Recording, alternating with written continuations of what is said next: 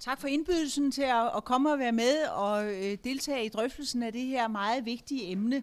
Og det er øh, med dette her, som øh, ligesom med andre ting, når det kommer til at optage en selv, så synes man, at det bare findes alle steder. Det er utroligt, hvor meget der tales om ledelse, og det er også utroligt, hvor meget der tales om ledelse i kirken, og det er specielt utroligt, hvor meget der tales om ledelse i folkekirken.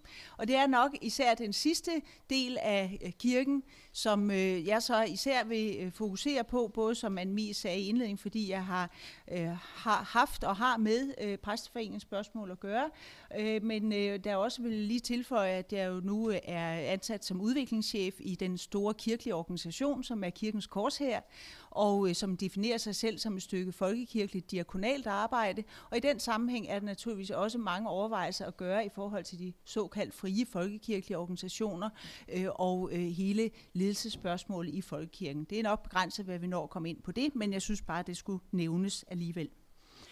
Og når det er øh, så mange steder i spil, dette her emne, så er det måske også fordi, øh, vi øh, har behov for en afklaring af, hvad det er, vi taler om, når vi taler om hele dette her brede, store felt omkring organisationsteori, organisationsopbygning og ledelse i også en organisation som kirken er det. Fordi vi taler ofte om rigtig mange ting på samme tid, og det bliver det altså ikke nødvendigvis klarere af.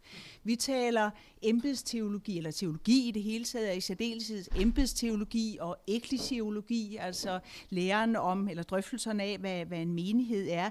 Vi taler organisationsteori i sådan mere værtslig forstand. Vi taler sociologi og jura og økonomi, og alt sammen jo udmærket, også udmærket faglige, saglige forhold, men øh, samtidig så taler vi måske lidt for meget om det hele på én gang. Det er det første, jeg gerne vil sige. Øh, og så skynd mig at springe over og dementere det, som, som jeg så siger, fordi på, det, det gør vi jo, fordi det er meget vanskeligt at adskille tingene, fordi de jo simpelthen hænger sammen. Altså kirken er jo både en åndelig og en sociologisk størrelse. Kirken er både en åndelig og, øh, størrelse og en organisation, både teologi og administration er nødvendigt for menighedens liv, både menigheden på det enkelte lokale sted og, og kirken sådan i, på de større rammer. Alt andet er, og så må vi igen blande teologien ind i det, alt andet vil jo være sværmeri. Altså en, øh, en skyden på, at kirken er en organisation, som om, at det var en sådan synd, speciel syndighed, øh, er, øh, forfejler jo efter min mening øh, i høj grad sit mål, fordi det, det må være sådan i en, øh, en tro, der er inkarnatorisk funderet, at vi også forholder os og skal forholde os til ydre rammer. Det ordet og sakramenterne er omdrejningspunkten og er, er årsagen til alt det andet, og det benævnes ofte i flink kir- folkekirkens kerneydelse. Ordet og sakramenterne, ordets forkyndelse og sakramenternes forvaltning, og det er jo god overensstemmelse med den evangelisk-lutherske øh, tradition, som vi kommer af. Men som alt andet levet liv, så sætter ordets forkyndelse og sakramenternes forvaltning jo fysiske mærker omkring sig. Der bliver kirken som organisation er så at sige mærket af, øh, øh det er tegnet på, at evangeliet har været forkyndt og bliver forkyndt. Og derfor giver det så også anledning til administration, og derfor hænger tingene i den forstand sammen. Så lad det være det første, at det både er noget bøvl, at vi snakker så rodet om alting på en gang, men samtidig et eller andet sted er det jo så altså også vilkåret, fordi det ydre og det indre i den grad er forviklet og forbundet med hinanden. Jeg vil så sige lidt om det, øh, ikke et bekendelseskrift, men en betænkning fra kirkeministeriet. Det er næsten lige så godt som et bekendelseskrift. Og det er ovenikøbet en farve. Det vil måske være noget til næste udgavelse af bekendelseskrifterne, vi kunne tale om det med farver. Men her taler vi altså om den blå betænkning mellem fagfolk under øh, kodenavnet 1477. Det er den, som for øjeblikket giver anledning til forskellige lovgivningsarbejde i Folketinget, som øh, kirkeministeren med jævne mellemrum benævner øh, det største stykke øh, samlede lovgivning siden menighedsrådsloven 1903. Så det er jo, det er jo nok værd at, øh, og øh, opholde sig lidt ved. Øh, jeg har som øh, præstforeningens formand haft den fornøjelse at være med i arbejdsgruppen, øh, og har derfor også nogle aktier i teksten, og har derfor også lyst til også i dag at, at forholde mig til, til nogle af, af punkterne i den. I særlig grad kapitel 2 i betænkningen, jeg skal sige, at den kan hentes i sin fulde udstrækning på Kirkeministeriets hjemmeside, vkm.dk, og der er også en lille øh, Pixie-udgave, som man så kan starte med, hvis man synes, at, at øh, ens computer ikke skal fyldes med alt det der. Men som nogen sagde, så har det været lidt af en, en øh, jordrystelse i det folkekirkelige system, at der udkom et stykke papir med kirkeministeriets øh, øh, logo på, hvor i navnet Jesus Kristus optrådte. Det var vist nok første gang. Øh, og det siger dog, så på den måde kan man så godt sige, at det virkelig er øh, noget, som har øh, skil, i hvert fald sat en eller anden form for skældsættende betydning øh, på det ydre. I øh, betænkningen har øh, man nemlig forholdt sig til, hvad der er folkekirkens mission. Jo er også et ord, som vi kender, øh, som er kommet tilbage til kirken, så at sige, renset af at være ude i erhvervslivets friske luft, så vi nu også i den folkekirkelige sammenhæng kan tale om, at folkekirken har en mission. Hvor vildt kan det blive? Det er Folkekirkens mission, hedder den allerførste sætning, som kristen kirke, er at forkynde Kristus som hele verdens frelser og så videre. Forkyndelsen bygger på den grundforudsætning, at mennesker ikke ved egen indsats kan gøre sig fortjent til noget over for Gud, men kun kan modtage alt fra Gud i troen på Jesus Kristus. Kirkens overordnede opgave danner udgangspunkt for de konkrete former, kirkelivet får i sovn, prosti og stift. Alle konkrete målsætninger må dybest set tjene denne opgave. Jeg tillader mig lige at sådan citere lidt her øh, i, i uddrag, fordi øh, selve opbygningen i betænkningen netop er det, vi går ud fra en mission, som afsætter pejlemærker for lokale målsætninger, være sig i sovn, prosti eller stift, og som igen giver anledning til handleplaner ud i de samme gremier, hvor man nu end befinder sig. Det er jo øh, et, mønster og et system, som er øh, en helt oplagt øh, forudsætning for alt, hvad der kan kaldes ledelse, hvis ledelsen skal være ansvarlig, og ledelsen skal være funderet i noget, som også kan, også kan kritiseres at der er sat øh, de forudsætninger op, som er dagklare, åbent og lagt frem øh, til, øh, øh til i, i anerkendelse af, at det er her, vi er. Øh, på den baggrund øh, tales der så meget om sovnet og prostiet i betænkningen i øvrigt, og jeg vil øh, især måske øh, tage, tage det fald, afhængig af, hvornår Anne råber stop, så især sige lidt om sovnet her. Men øh, bare forudskikke, at der også er øh, tydeligt gjort klart, at det ikke er alle opgaver, der kan løses på sovneplan. Det er sovnene simpelthen ikke, har sovnene ikke ressourcer til, hverken med den ene eller den anden slags ressourcer, økonomisk eller menneskeligt. Og at kirkens kerneopgaver, ordet og forkyndelse og sakramenternes forvaltning, undervisning, diakoni og mission som der med sanden også står. Øh, at disse opgaver skal løses på det niveau, hvor de løses mest hensigtsmæssigt. Det vil sige, at det kan udmærket være på et niveau, som er oversovneligt. Og her er vi jo også inde i noget, som er øh, rykker ved nogle fundamentale ting i folkekirken, hvor alt så at sige har skulle forankres øh, sovnemæssigt. Og det er der gode historiske grunde til, men der er måske også gode aktuelle grunde til at se på, om det fortsat er hensigtsmæssigt i forhold til, til afvandringen fra land til by osv., bare for, for at nævne en ting. At kirken har nogle fundamentale opgaver, som skal løftes. Undervisning, diakoni, mission, alt sammen udspringer igen af ordets forkyndelse og sakramenternes forvaltning, men at disse opgaver ikke står til diskussion i forhold til, om de skal løses eller ej, men det, det der står til diskussion, også ledelsesmæssigt jo, er, hvor løses de bedst muligt, på hvilket niveau og med, med, hvilken, øh, med hvilken forankring. Sovnets øh, forhold skal så fastholdes, i, eller den, den øh, målsætning og de handleplaner, man laver for sovens forhold, skal så hele tiden reflektere den overordnede mission, som er folkekirkens, øh, som kristen kirke, at forkynde Kristus som hele verdens frelser. At fastholde det også i udfordringen, som vi står i som folkekirke, øh, og som jeg synes det er jo dejligt at kunne have taget en blå ting til frem, og det er så nemlig i år Præsteforeningens blad, der bærer denne farve, øh, og som øh, i det netop senest udkommende nummer, som sikkert er tilgængelig her på stedet, også har øh, Prost Jakob Flø Nielsen øh, fra, op fra Salling en ganske glimrende artikel, hvor han netop gør rede for øh, nogle historiske forudsætninger for den folkekirke, vi har, men også netop stiller op, hvad er det for en udfordring, vi står med og ganske øh, kort øh, gør rede for netop, at det er udfordringen imellem at være en bekendelseskirke og være en servicekirke, eller med andre ord, at være en øh, kirke, som til gode ser forkyndelsen af en individuel frelse i forhold til en kirke, som øh, til gode ser øh, opretholdelsen af en stammereligion, som der også er nogen, der, der siger. Ikke? Og det er skæld, øh, eller øh, spændinger, som øh, går øh, ind i vores kirke, også i forhold til, øh, at kirkens servicefunktion øh, dagligt i præstens virke jo især også konfronteres med kirkens bekendelsesmæssige grundlag. Gerne anbefale, at man øh, læser den her artikel. Den er rigtig god at, at tage udgangspunkt i, også til drøftelsen af, af det ledelsesmæssige her. Men at det er nogle af de udfordringer, vi står i. Vi har fortsat 83 procent af den danske befolkning som medlemmer af Folkekirken, og med øh, den øh, meget differentieret brug, lad os så sige det på den måde, som Folkekirkens medlemmer gør af øh, deres kirkemedlemskab. Det er øh, en af udfordringerne, og missions- og religions- og dialogudfordringen går ind og her og, og både peger indad til og udad til. Både har vi en udfordring i forhold til øh, medlemmer af Folkekirken og i forhold til øh, medlemmer af andre religionssamfund og trosamfund. I sovnets arbejde er det jo menighedsrådet og præsten, som er øh, aktørerne der. Og når det også i betænkningen bliver præciseret, at menighedsrådets opgaver øh, er, øh, må, må tage udgangspunkt i at sikre gode vilkår for evangeliets forkyndelse, altså igen holde fast i den overordnede målsætning.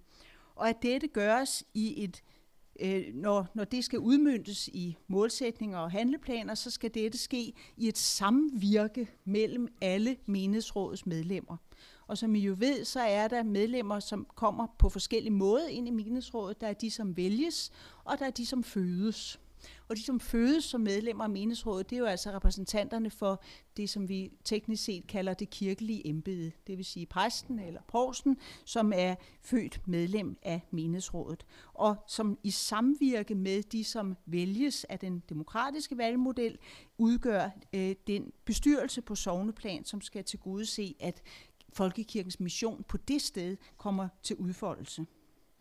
Samtidig er der jo nogle grundforhold imellem præst og menighedsråd her, som det er meget vigtigt at holde sig klart. Det her er nogle af de embedsteologiske grundovervejelser virkelig øh, også har aktuel betydning som vi jo lærer det i vores øh, kirkesamfund, når vi taler folkekirken som evangelisk Luthers kirkesamfund, at øh, præstens mandat til at varetage sit embede, den kommer af den menighedens kaldelse. Det er menigheden, som kalder af sin midte, Øh, om midten så kommer fra Aarhus eller ej, det er lige meget med, hvor man nu er, men det hedder som øh, så, ofte sådan, at sin midte tages der en til at varetage øh, præsteembedet på det sted. Og den kaldelse er det hele tiden så, øh, præstens, øh, det er hele tiden præstens fundament i sine opgaver. Det er også et udtryk for samvirket, at menigheden øh, har overdraget, givet præsten mandat til at være en leder af det lokale sovnekirkelige liv i samvirke med menighedsrådet. Det øh, kan der siges meget mere om, men øh, det er væsentligt at holde fast i, og det har betænkningen også gjort, at vi har denne tostrengede model i folkekirken. Vi har den embedsmæssige linje, og vi har den demokratiske linje, og de to øh, skal samvirke. Ingen af dem kan undværes, hvis vi ser i, i kirkernes forhold sådan i det store, så vil vi nok sige, at den demokratiske valgmodel er en blandt flere måder. Vi kender ældsterådsmodellen i nogle, øh, øh, i andre kirkesamfund, men øh, at øh, embedsstrukturen er noget meget gennemgående, øh, når, vi, når vi ser det også øh, økumenisk. Men at menighedsrådene også med det kommende øh, det lovgivningsarbejde, som er i gang, også får formaliseret øh, ansvar for sovnets kirkelige øh, forhold, også på de indre linjer. Det er jo noget af det, som der har været meget debat om. At samvirke mellem præst og menighedsråd altså også øh, vedrører de indre linjer, det vil sige, hvordan skal det kirkelige arbejde foregå her på stedet. Det har vi haft fortrin, øh, hvad hedder det, forarbejder til gennem lang tid. Vi har allerede nu i alderbogen jo således, at menighedsrådet sammen med præsten tager beslutning om, hvilken form den øh, faste gudstjeneste skal have i det sogn, hvilken nadverindledning man skal have. Skal der være lægmandslæser, skal der være, øh, øh hvad for en, øh, nogle bønder skal der være, osv. Det er sådan set den linje, som føres videre, efter min mening, i god overensstemmelse med evangelisk-luthersk tradition. Det, som er vanskeligheden ved det naturligvis, det er, at vi meget ofte i menighedsrådene sidder øh, sammen, præst og menighedsråd, med meget forskellige kompetencer, hvad det indholdsmæssigt angår. Og her kommer jeg så frem til det med præsten som, som daglig leder og også som vejleder af menighedsrådet. Præsten har jo via sin uddannelse øh, nogle forudsætninger, som bør bringes i spil, og ikke bør, man ikke hverken bør skamme sig over, eller på anden side se ned på, øh, i forhold til at kunne kvalificere det arbejde, som foregår i menighedsrådene, øh, hvad, når det gælder kirkens øh, indre linjer, det kirkelige arbejdes udformning.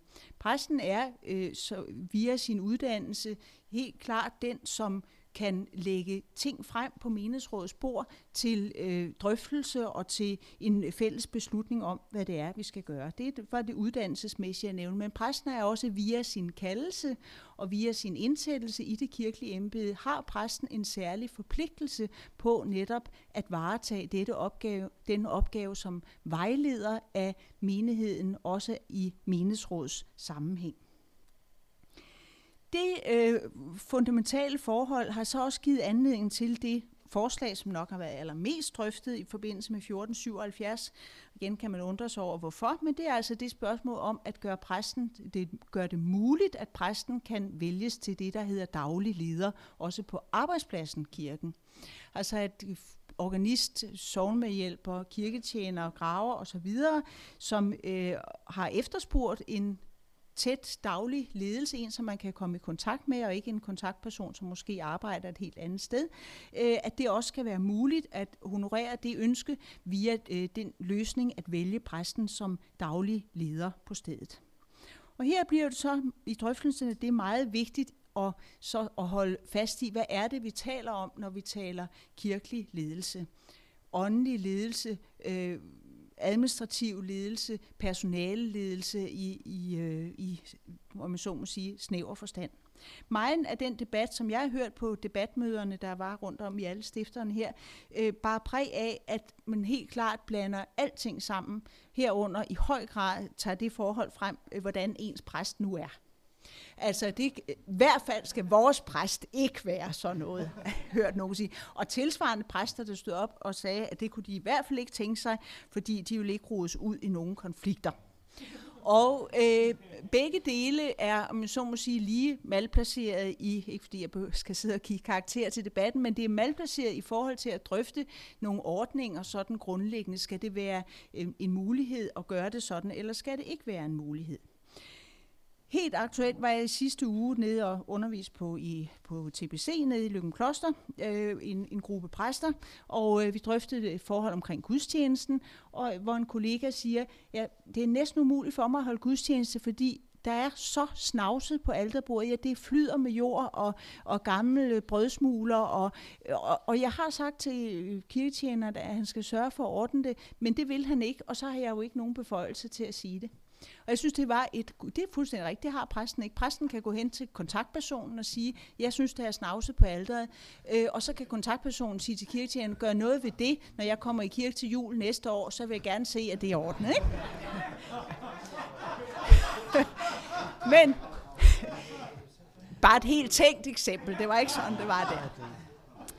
Men det rør er jo helt fundamentalt. Rør det jo, viser det for mig at se, hvordan tingene så hænger sammen. Præstens forkyndelse i gudstjenesten, fremrækkelsen af Jesu Kristi sande læme og blod, bliver dybt kompromitteret af, at menigheden skal se det fremlagt på baggrund af et, et snavset og rodet alterbord fordi gudstjenestens kommunikation går gennem sanserne, og vi er ikke i stand til at opfatte noget som vigtigt og værdigt, hvis ikke der er ordentlige forhold omkring det. Altså en helt oplagt øh, opgave for præsten som leder at sætte rammerne op for, hvordan gudstjenesten og de kirkelige handlinger skal være. Når vi er i gang med gudstjenesten, så skal alle gøre, hvad præsten siger. Det, det ved vi. Men udenfor er der ikke nogen muligheder for det det, og nu skal vi gøre det kort her, peger jo i retning af den, øh, det, det øh, gode begreb, som er meget op i tiden nu, som hedder på godt dansk storytelling.